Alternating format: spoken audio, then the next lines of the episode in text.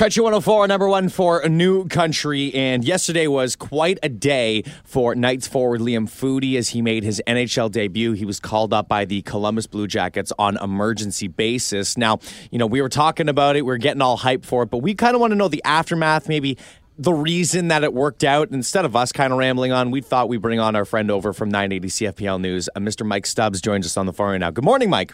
Good morning, Leeanne and Kyle. So last night was a big night. Not only did Foudy get his first game in the NHL, he also got his first start. Yeah, not bad. They put him right on the ice right away, and actually he had a pretty good opening shift. Touched the puck at one point, had two shots on goal, played about 10 minutes. But the question everybody keeps asking is, why is this happening? Why was he able to do this? Well, there's a little provision in the collective bargaining agreement in the National Hockey League that allows for an emergency call up if you run into all kinds of injuries and suspensions. And Sunday night, Columbus looked around and went, we got six guys hurt. We had a game to play. What are we going to do? and so they decided to see if they could call up Liam Foudy just for one game as opposed to disrupting guys on their American Hockey League team who play tonight. And the Knights said, sure, you know, he's available. And up he went. And he showed he can play in the National Hockey League. Now, Knights fans don't need to worry because he can't stay there. In fact, he's already been sent back to the London Knights. So wow. he has to play with the London Knights for the rest of the season until they are finished. And then, well, if Columbus should happen to still be going, he can go back up. So we, we could see Foudy on the ice tonight back in the London Knights gear. I think that's exactly where you will see Liam Foudy tonight. He might be a little more tired than the yeah. other guys, but I think last night may have had a little bit of adrenaline hitch to it.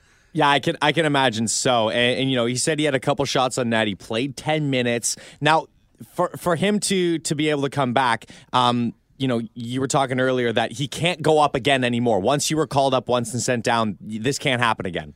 Well, I mean, they could try and do another another emergency thing, but that's that's rare. I don't mm-hmm. think that would happen. This is just kind of those one time deals. Nazem Kadri did it a few years ago when he played for the London Knights, and actually his agent Brian McDonald drove him to Toronto and Nas walked through the door with his hockey bag on his back and a couple of sticks, and then had to go up to security and say, "Hey, um, I'm playing for the Toronto Maple Leafs tonight," and somehow convince them that that was true. What? That's amazing. Is that one of the craziest stories you've heard, Mike? As far as emergency call-ups, yeah, that's that's one of the the craziest ones. A bunch of Leafs at that time had the flu, so they couldn't really make a whole lot of provisions. They had to do something really fast, and they said, "Well, we've got a prospect playing in London. That's only about two hours away. Maybe we can make this happen." And uh, then Nas had to talk his way through security. He did. He played that night, played well, and look at him go now. That's fantastic. And Mike, last thing here, do, do you think that this is a positive thing for Liam Foudy to get that emergency cop and to get that you know little bit of NHL experience? Well, that's a great point. And sure, it is because it just says, I can do this. And it kind of takes off some of that pressure to say, I've played with the best in the world and it went okay. Mm-hmm.